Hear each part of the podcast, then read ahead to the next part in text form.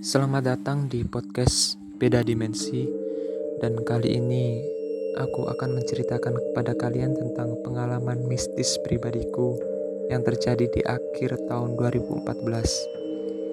Saat itu aku masih duduk di bangku SMA. Entah mengapa saat usia-usia itu aku merasa sering kali berinteraksi dengan mereka makhluk dari alam lain. Kejadian itu terjadi di siang hari di sekolahku sendiri. Kebetulan memang di kelasku ada anak yang disebut memiliki kelebihan. Biasanya kita mengenal mereka dengan istilah indigo.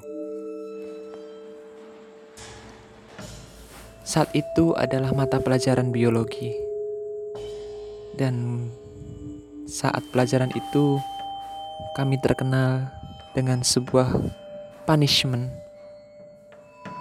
Istilahnya adalah kamar jenazah. Ketika kita mendapatkan sebuah pertanyaan dari teman lain dan tidak mampu menjawab, maka kita masuk ke kamar jenazah. Saat itu kebetulan aku tiba-tiba kebelet kencing ke kamar mandi.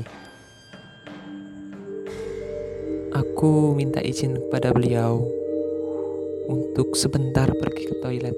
Padahal saat itu aku masuk ke dalam kamar jenazah.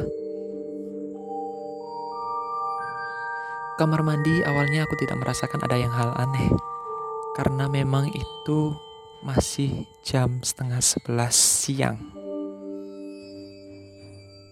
Aku melihat kanan kiri memang tidak ada siapa pun.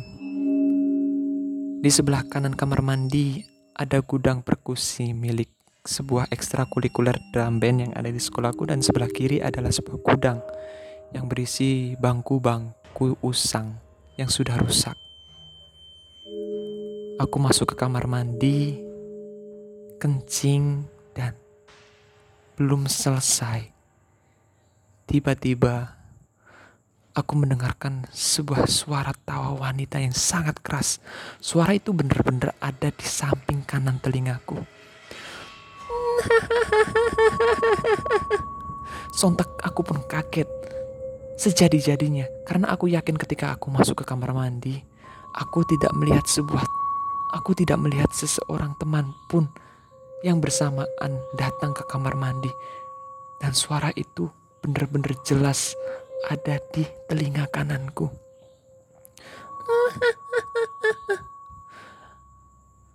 Bulu Bulu kuduku semuanya berdiri, merinding. Aku shock dan refleksku yang begitu jelek. Aku hanya mengatakan kata-kata kotor. Jangan siang-siang kok udah udah nakut-nakutin.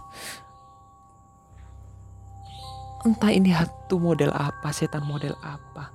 Jam setengah sebelas siang udah memberikan sebuah sensasi yang gila. Dan ketika aku kembali ke kelas, aku hanya menundukkan kepala dan kembali ke kamar jenazah. Tidak berani membuka mulut untuk bercerita kepada siapa pun.